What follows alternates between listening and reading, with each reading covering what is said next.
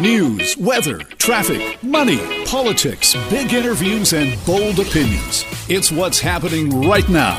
This is Mornings with Simi. I know a lot of people were watching Leylah Fernandez advance to the final of the U.S. Open women's final, which happens tomorrow. That was last night.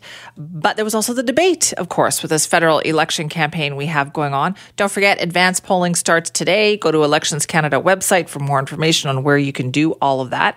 But in case you missed the debate, uh, we've got you covered on this. We are going to break it all down with Global National Ottawa correspondent Mike Lacouture coming up in just a few minutes. But we thought let's run through some of the highlights for you, first of all. Okay. So during the debate, uh, let's see, there was a time when Liberal leader Justin Trudeau and Green Party leader Annamie Paul had an interesting exchange over the issue of sexual misconduct in the armed forces.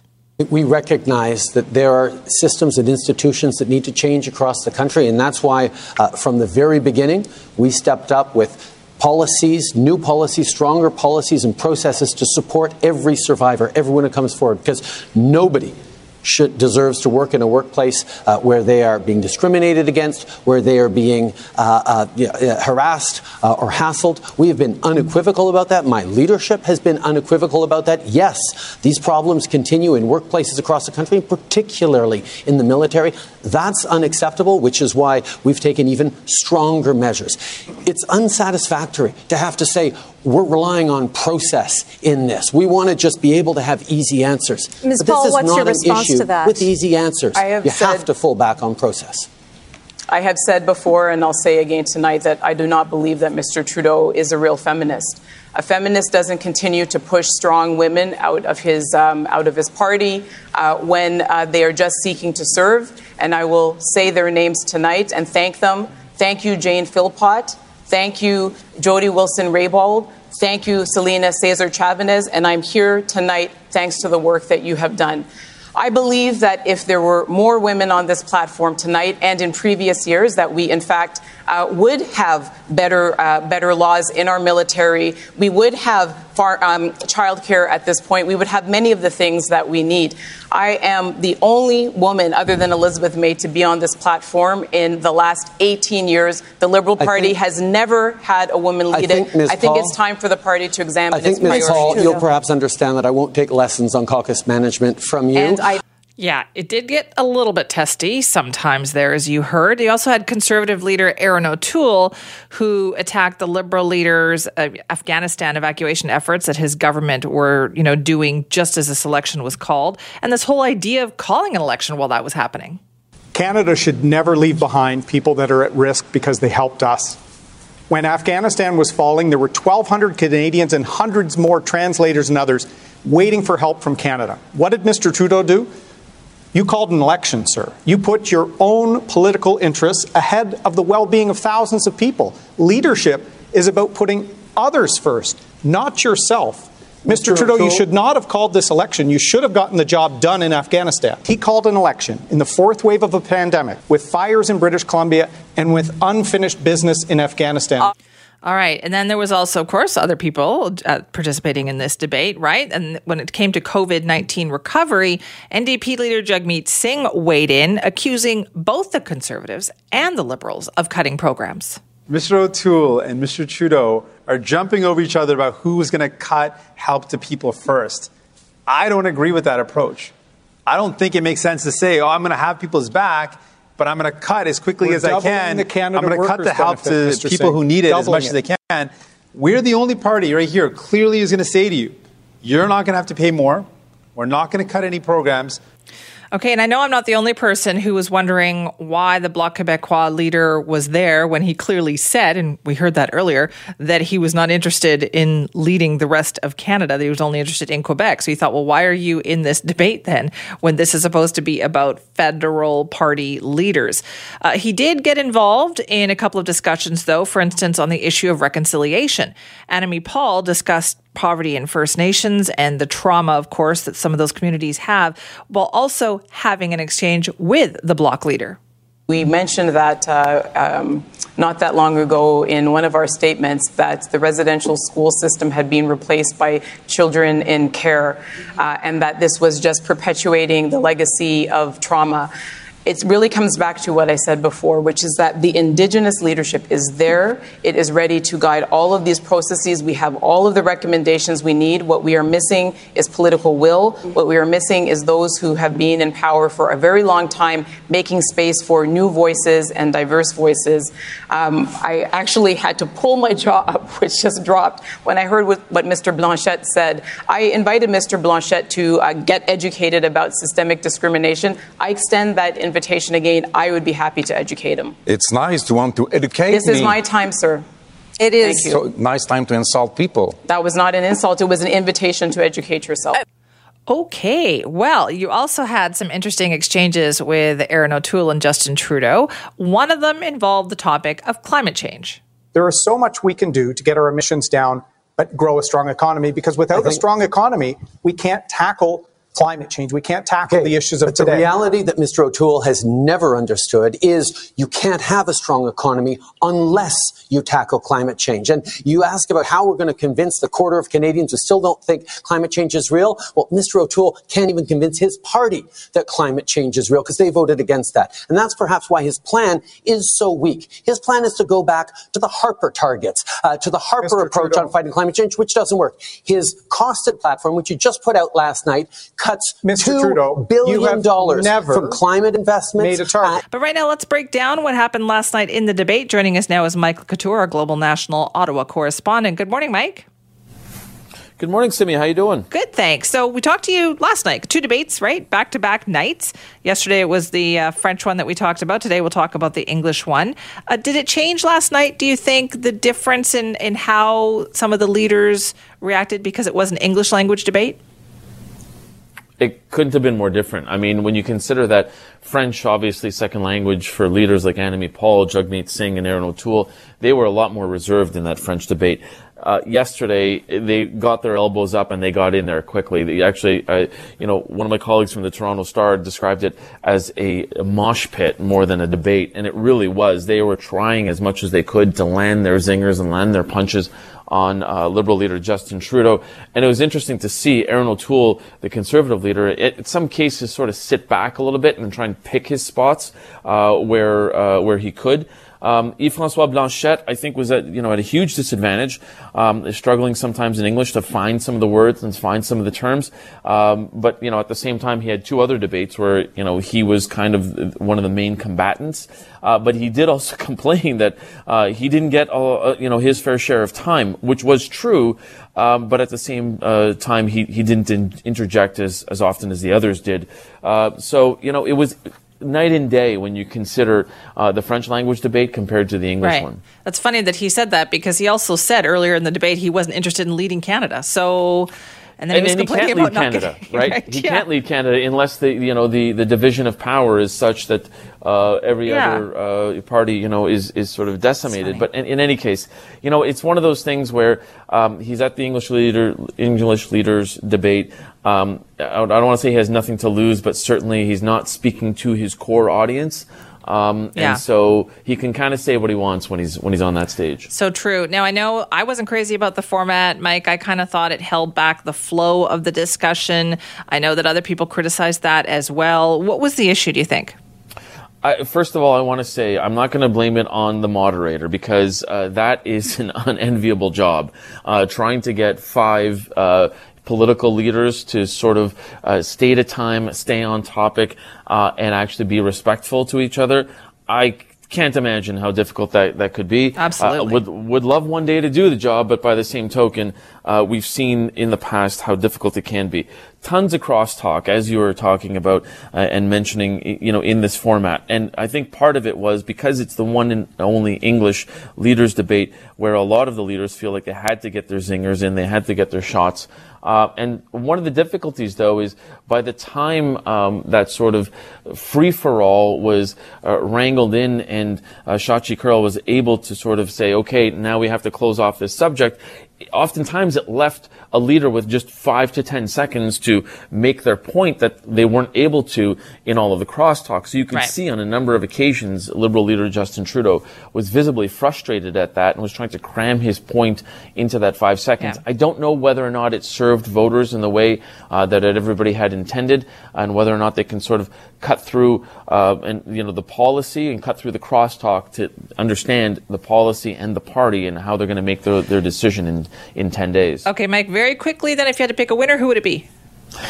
Uh, you're putting me on the spot here. definitely, um, you know, definitely not Yves Francois Blanchet. Is, is, is that something Good that I choice, can yeah. get away with? Yeah. Uh, but uh, look, Justin Trudeau had to play a lot of defense. Trying to convert it to offense was difficult. Uh, and, and I think, as I mentioned earlier, when you consider that the, the battle and the elbows getting up was really Trudeau, Singh, and Paul, and then O'Toole was able to sit back and sort of pick his spots, I think uh, viewers and voters can sort of look at that Yeah. uh, as potentially O'Toole uh, coming out a little, you know, a little unscathed com- compared to the other ones. Uh, and so, you know, I, I don't want to anoint a winner, uh, but I'll just say who came out of it probably cleanest, and that might have been O'Toole. I think you're right. Yeah, Mike, thank you so much.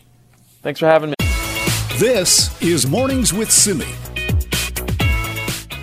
Staff shortages in the healthcare industry are a huge concern right now, whether it is nurses in the emergency room, as we were talking about with Vaughn Palmer earlier, or staff in long term care homes. It is a big worry.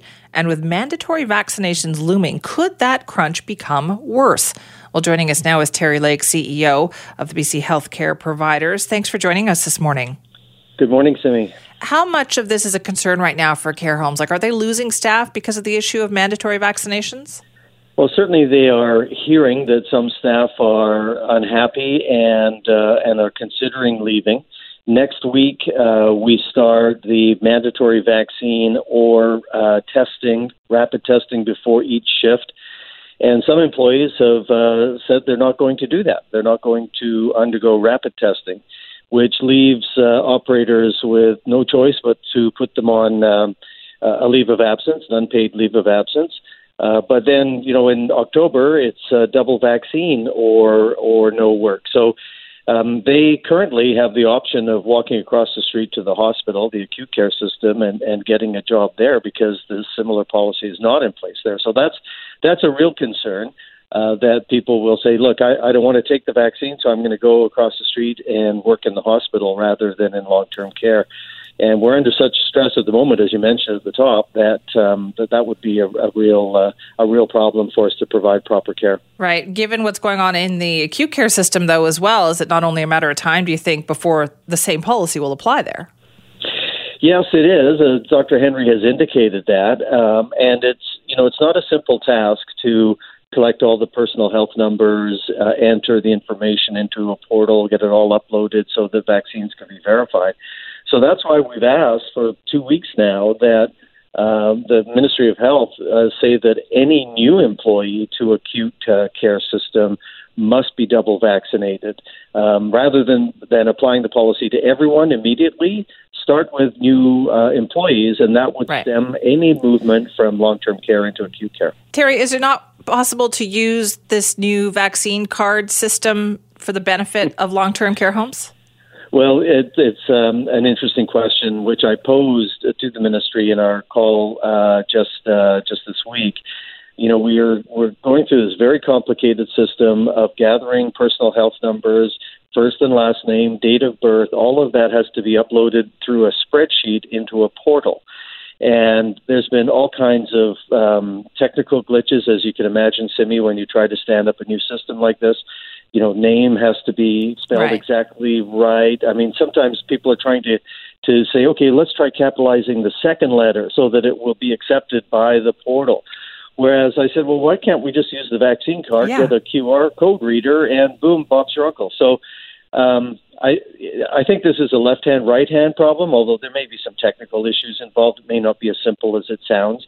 Uh, but I think probably one part of government is doing one system and one part's doing the other, and hopefully uh, they'll be able to say, hey, how can we make this a unified system that would be simpler for everybody? How do you feel though when you hear that there are some workers who are working with, you know, vulnerable people? They know that's the job, right? They work with people who are in long-term care homes, not in the best of health, and they're still not willing to do this level of protection. Well, it's it's very surprising me because I mean, people who work in long term care are passionate about their uh, people for whom they care. They they they get great satisfaction from their jobs. Uh, you know, they they hang in there when times are tough. They work extra time. They they forego vacation, so they do whatever they can for these for these residents in care. Uh, so it's baffling that they won't. Um, you know, do something that is the the, the best way to protect uh, the people that they're caring for. So there's obviously some concern, and, and our, in our survey, we've identified some concerns uh, that that people have with the vaccine. It hasn't been out that long. What are the side effects? Is it safe? You know, if I'm a childbearing years. Um, and you know that information is all out there, but um, you really do need to make sure people one on one have that information. So we're working with Safe Care BC, which is a health and safety association. They're developing an education uh, program that uh, that can do outreach to anyone that wants more information about the vaccine, its safety, its effectiveness, right. and we just have to keep doing that. Uh, but it is, yeah, you know, I, I I don't understand to be honest. It just seems like a no brainer. It does seem like a no brainer. So, if a long term care home loses even a couple of staff members at this point, Terry, because of this policy, what does that what does that do? Puts the others under a lot of stress, and you know, people working in long term care have have not been able to take holidays for the better part of a year and a half. They've been working overtime. Uh, like many of the stories we hear about the whole healthcare system, they go to work, they feel like it's going to be, you know, a hell day because they're short on their line. Um, they don't have the support uh, because people are off. Uh, they haven't been able to have new people hired. It's it's tough. And then when you you know like four or five people in a in a team of of 50 uh, don't show up or quit because of this policy or walk across the street to the hospital to work, uh, it puts them under additional pressure. And so you know I, I just I can't say enough how important it is that we get a policy in place for acute care just as soon as possible because that will, I think, stem the, any kind of migration, and uh, we we have to have this before next week. Right. Okay. So what you're asking for is let's get this mandatory vaccination policy in place for all workers in healthcare, and let's simplify the system.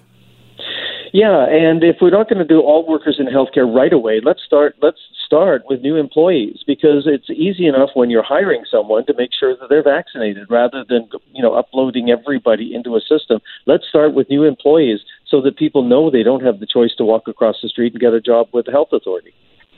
All right, Terry, listen, we'll keep in touch on this one. I'll interesting to see how this one works out. Thanks very much for your time. Thank you, Simi. Terry Lake, CEO of the BC Healthcare Providers. I mean, it would just make sense to use the vaccine card, wouldn't it? You've got everybody filling out this form. It's very simple. It's on their phone. Boom, it can be scanned. Do it to go into a restaurant. Why not have to do it, you know, just to show that you can go into work at a long term care home that you are vaccinated? Why create a whole new system for that? If you want to weigh in, simi at cknw.com.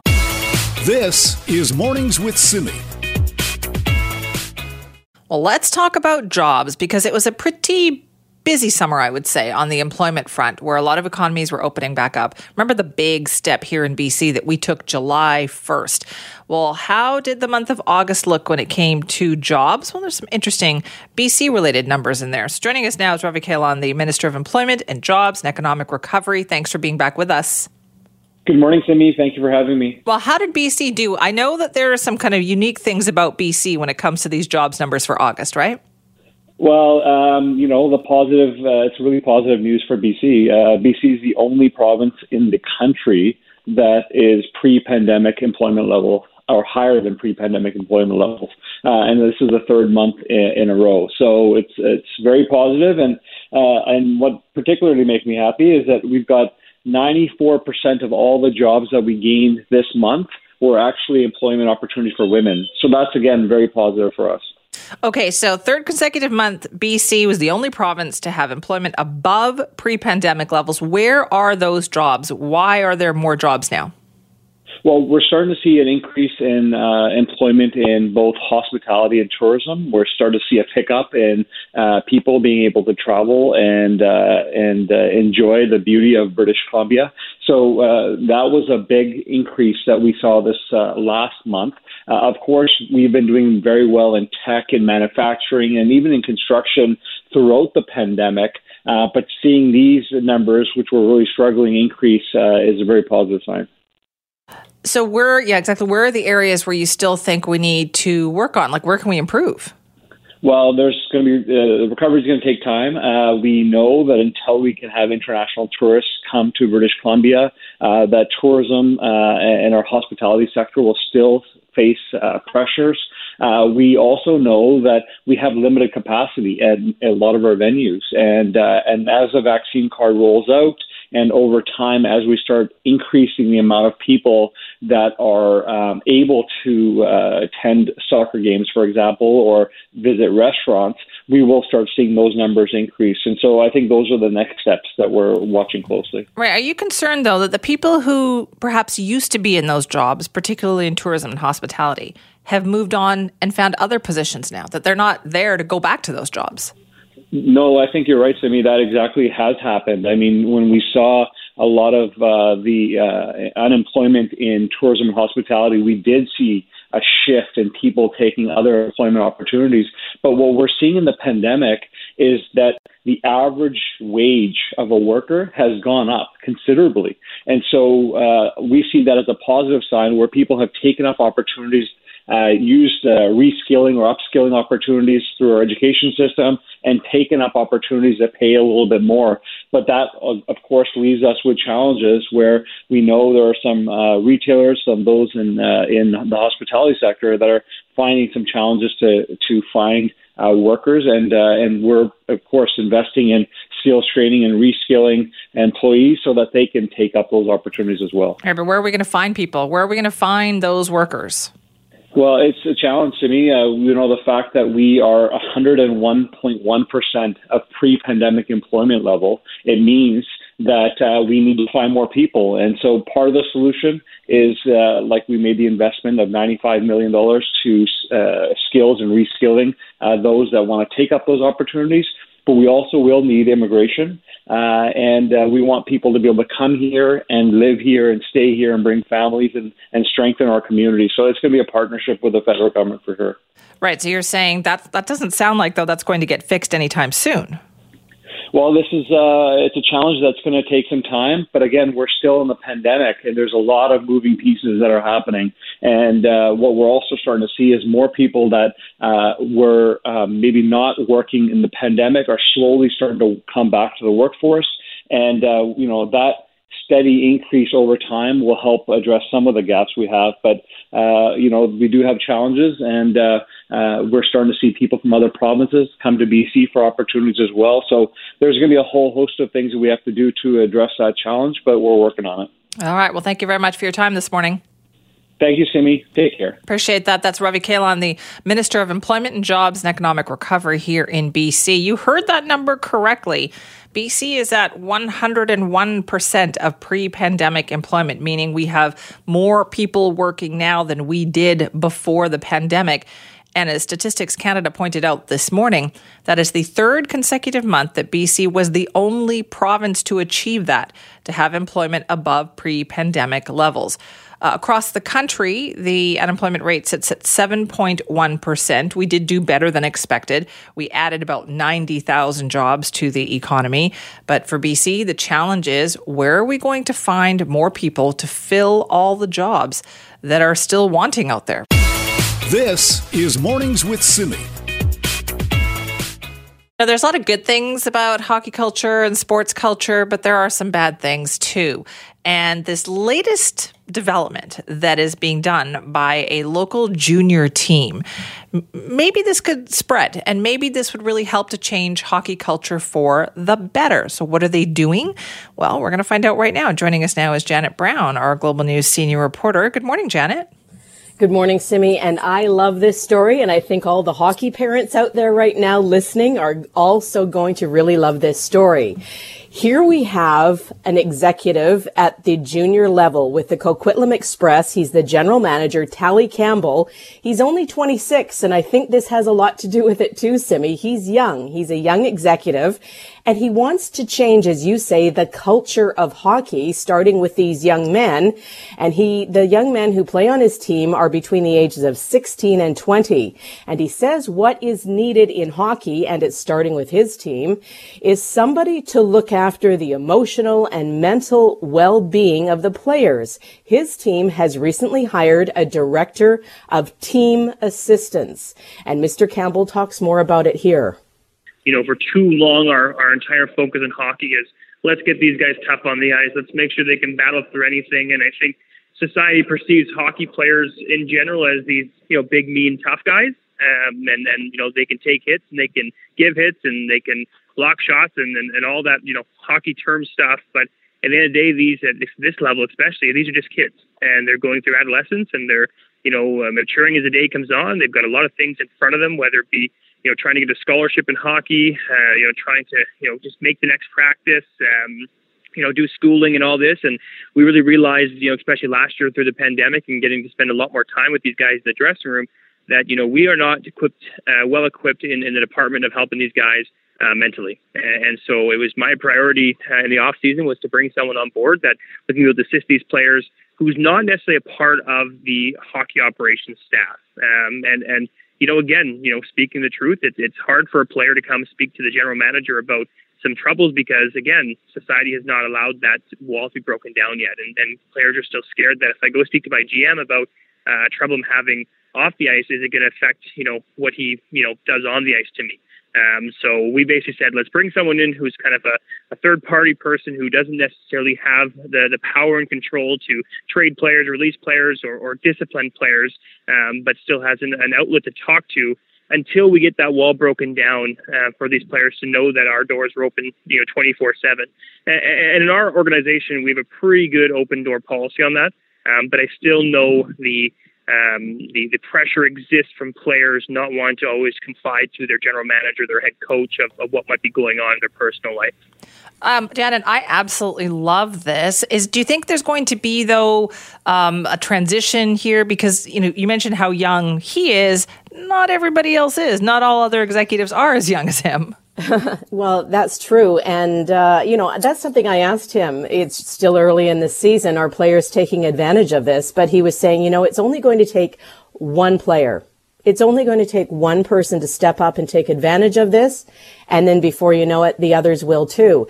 And he says, first and foremost, this has become very popular among parents. Parents are loving this idea because let's face it, as, as a parent, you know, uh, a lot of times we do have good communication with our children, whether they play hockey or not, but sometimes we don't. And sometimes it requires a third party to come in and maybe talk with our kids about some of the struggles and challenges they're having. And he, as he says, he is the general manager of the team. He's the boss of the organization. And right. sometimes players are afraid to, to talk to the boss. Sometimes, you know, employees are afraid to talk to the boss about what they're dealing with. So that's when a third party is needed. So I told him I'm going to check in with him maybe six months down the road and see how things are going. Are is this helping the players? Are they taking advantage of it? And I think it'll be interesting to compare. Well, you know, there's nothing that hockey loves, sports loves more than a trend, right? Whether it's Moneyball or, or something like this, if enough players talk about this and then they go to other teams and they talk about how great it is, like I can see this spreading. Well, he was saying, you know, this is already available at the higher level of hockey in the NHL. There, those players can go and, and get help. And just like here at Corus and CKNW, we have those supports available to us now, especially since COVID-19 and so many struggles. And, and that's a great support for employees. And Mr. Campbell was saying everybody struggles, Simi. Everybody's going to agree with that. Everybody struggles. It doesn't matter what you do, who you are. It's okay not to be okay. It's okay to have a rough day. It's okay to say, you know what, I have to talk to somebody. Um, and, and this is heavy and it's become very heavy, especially during the pandemic. And he is breaking down the barriers. And I think he's not the only one, but I think in the junior level of hockey, he is the only one right now. And as you say, hopefully it will spread, but among other places in life, other companies, like Yeah. I say, Corus, you know, they are breaking down the barriers, saying it's okay not to be okay. And here's somebody for you to talk to if you need help. And I think it's, it's, it's a great move. It's a great decision and it can only result in positive benefits. It's so fascinating, though, Janet, when you say this is available at the highest levels, right? It's available at the NHL, but really where it would have the most impact is to help that at the younger level before they get that get up there. Absolutely. And see, here's something else he said. As I said, Mr. Campbell's only 26 years old, and he said he remembers when he was in high school the difficulties of juggling school, personal relationships, social life, and so forth. And he says, you know, that would only be compounded when you add a high performance sport to that mix. And he's so true because in hockey, at this level in the BC Hockey League and above, if your schooling is not up to snuff, then hockey is over. You sit on the sidelines. So it's, there is a lot of pressure on these boys at this age because their goal is to get into the NHL. So they are trying to achieve a higher level and it is difficult and there are a lot of pressures and quite often they only have time for school and hockey and sometimes not a lot of social life, not a lot of personal relationships in then in there. So it's good for them yeah. to have this opportunity to talk to somebody for some help. Oh, I love this idea so much. Janet, thanks for telling us about it this morning.